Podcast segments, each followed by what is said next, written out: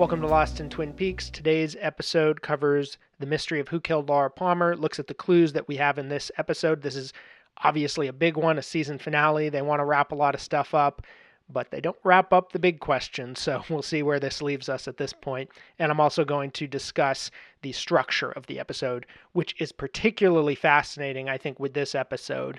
There's like a real kind of tightening of the scenes as it goes along more and more. Uh, it was really fun to dig into and talk about uh, how the events are laid out in this episode and how the pace kind of picks up and picks up and juices us as it goes along. Who killed Laura Palmer? We don't know. This was a big surprise and source of some aforementioned frustration to many first time viewers. How do you feel about it? We certainly have some strong leads to go on, but while the net is tightening around the possibly dead Leo in particular, Nothing has been solidified yet, and the lingering threads from other episodes aren't even unraveled here. Here are the new clues organized by active investigations. For the murder and the surrounding incidents, we have the police FBI investigation, and their area of inquiry this episode could be summed up as Laura in the cabin. Everything they look at involves that, where she was apparently before she was led off to the train car. And through this, all these little different areas of inquiry that they've been looking at all come together. We've got Waldo the bird, One Eye Jacks, Leo is a suspect, Jacques is a suspect in the bloody shirt.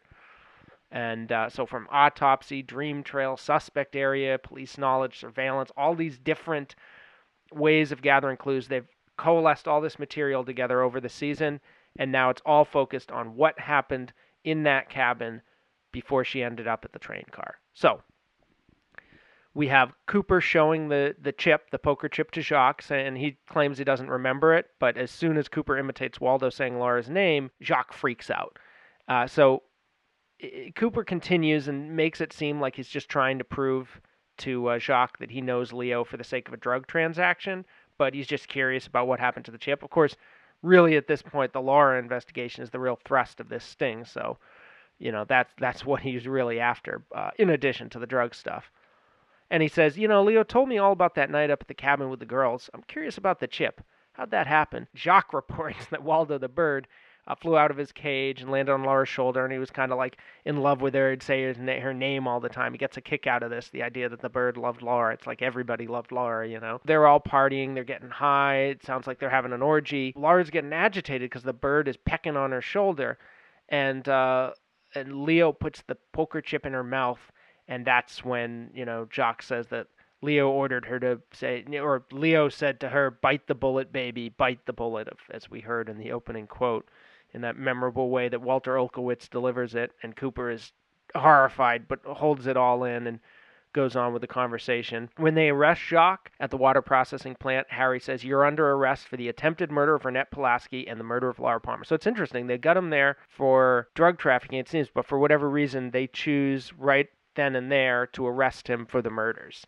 I'm not sure if there's a procedural reason for that or what. It's kind of interesting. Maybe it's just a dramatic beat to have in there. So when they have uh, Jacques in the hospital, he's all shot up with painkillers because Andy, you know, had to had to fire on him. And uh, they ask him, "Did you take Laura and Ronette up to your cabin that night?" He says, "Yeah, they've both been up there before. There was no nuns." And he says, What did you and Leo fight about that night? Jacques says that Leo hit him with a whiskey bottle, doesn't know why, and he's bleeding like a stuck pig, and Leo's laughing, so uh, Cooper deduces, Well, you, you used Leo's shirt to stop the bleeding. What then? Jacques says he got sick, he went outside, he passed out, woke up, he was laying on the ground, and everybody's gone. They're all gone. The car's gone, he doesn't know anything about the train car and uh, he walks all the way home 15 miles. Harry's like, So Leo had to take the girls to the train car by himself. Do you believe him? And Cooper says he's too stupid to lie, referring to Jacques. So Harry says he'll testify against Leo. We got him. But they got to find Leo first. Now, thanks to Bobby's prank, surveillance is removed from Leo's house because they think Leo's at Easter Park. Lucy heard uh, Bobby call in to set up James, and of course, Bobby impersonates Leo on the phone. So that's why they're not there when Hank shoots him. They're not able to just arrest Leo in a, any sort of stable condition. And so Leo, of course, shot by Hank. Jacques is killed by Leland. So you've got the two primary figures involved at this point, the two biggest suspects, I suppose. I mean, Jacques has been arrested for that, even if Cooper says, well, he thinks Leo is more likely. But, uh, you know, both of them kind of taken out of commission here. We don't know how Leo's going to end up, but Jacques looks pretty gone. And in the final scene, Cooper calls Leo the man I believe is responsible for Laura's death. So there you go.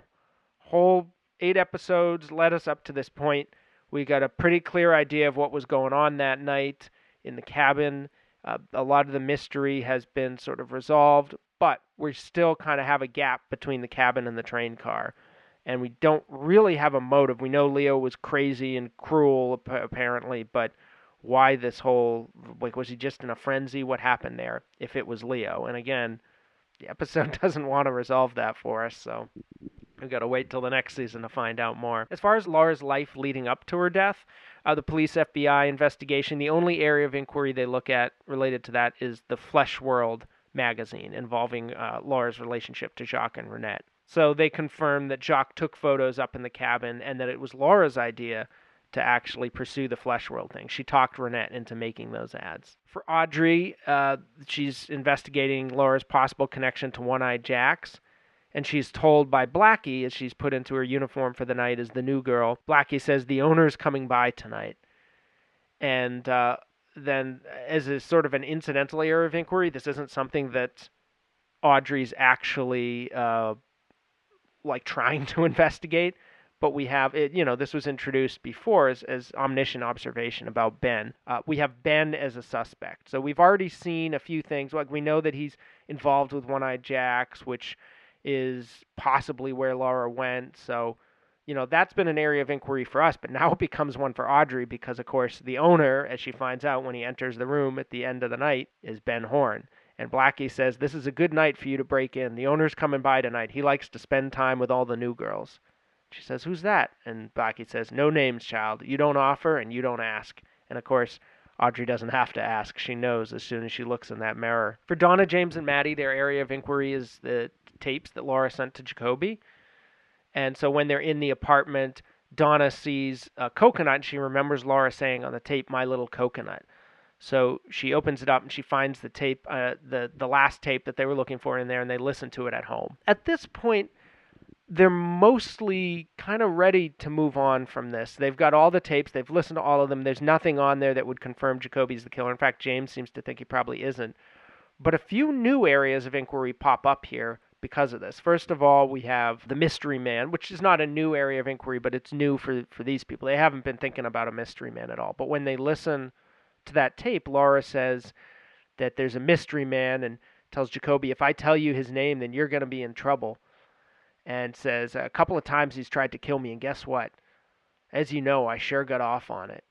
And then she also says, This guy can really light my F I R E, as in red Corvette.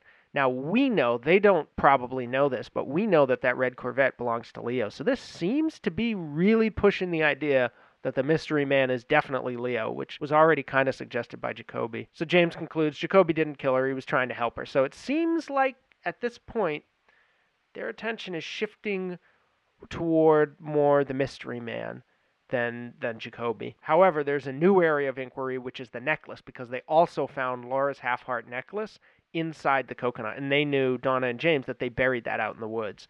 So as Donna asks, how do you get the necklace? So there's still a little bit of uh, question about Jacoby, but now it's more based on the necklace than the tapes. For information that's known to us but new to the characters, uh, we have, as mentioned, Donna and James finding out that Jacoby, ha- Jacoby has Laura's necklace, and also they hear the first tap of that half of the uh, tape that we already heard in episode one. Leading up, you know, where she says, God, James is sweet, but he's so dumb. So, getting a sense of how she viewed her relationship with him, which is a little upsetting to James, understandably. Okay, so let's gather all these clues and look at the big picture.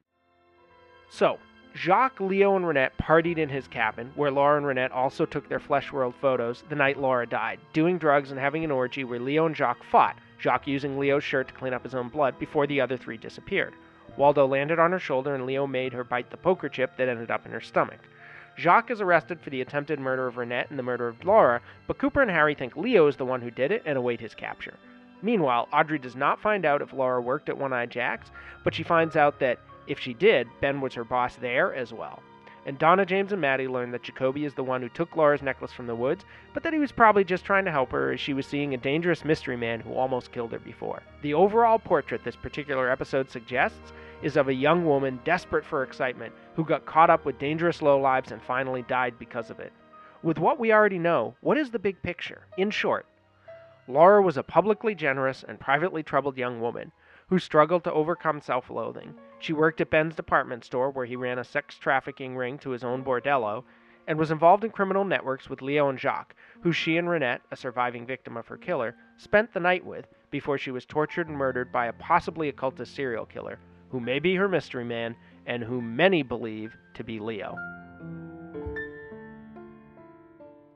However, as we prepare for a whole new season of Twin Peaks, one much longer than this one was, it's worth remembering what we still don't know. We've gotten nothing new on the serial killer for seven episodes. The charity uh, plot with like the Audrey, Josie, Norma tips that we got, you know, about her, her charity work. Nothing for five episodes. Nothing for four episodes on any sort of like common chatter or wisdom among the community like we got from Bobby and the preacher at the funeral. Nothing for three episodes on James as a suspect, Ben as a suspect, or the dream figure of Bob as a suspect.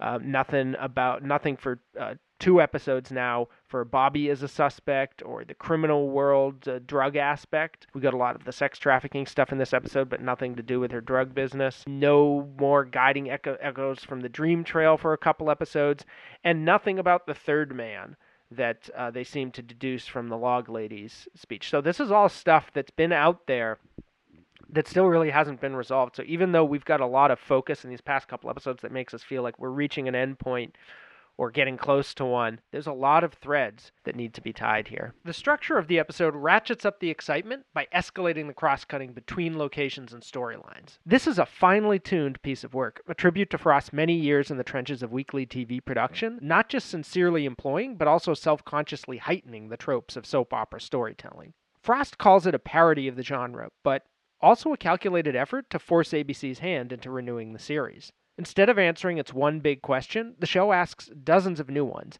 and then asks us if we'd rather wait a whole summer to find out more or just give up now. Frost knows he's got us where he wants us. 36 scenes is more per capita than any other episode. There's a buzz in the air right away, but episode 7 starts at a reasonable pace. It's only after the last break that we get way more scenes than usual squeezed into one act.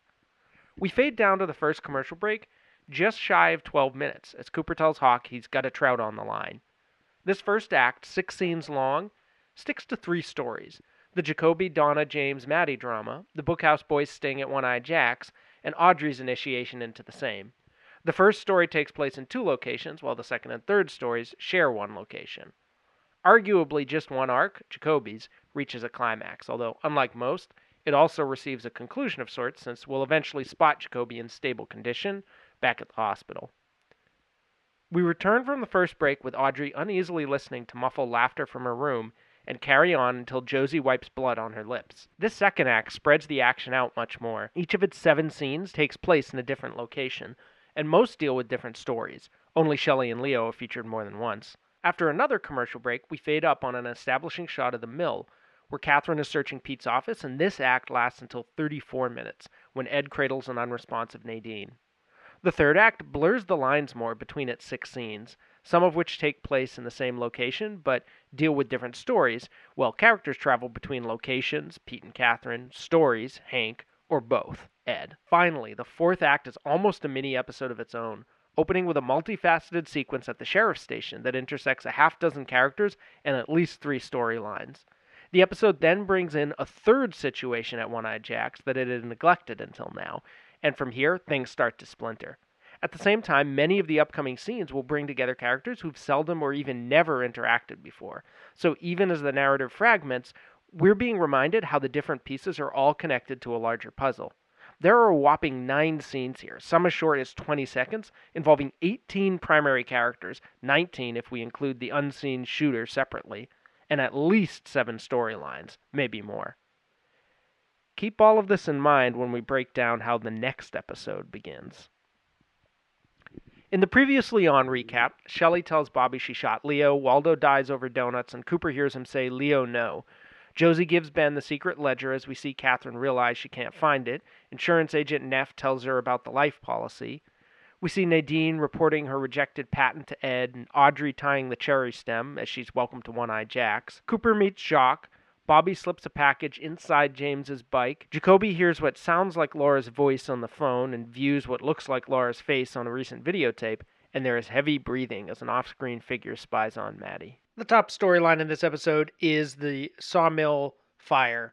Uh, there's eight scenes that involve that that plot. So even though it's the end of the season, the big question of the show has been who killed Laura Palmer.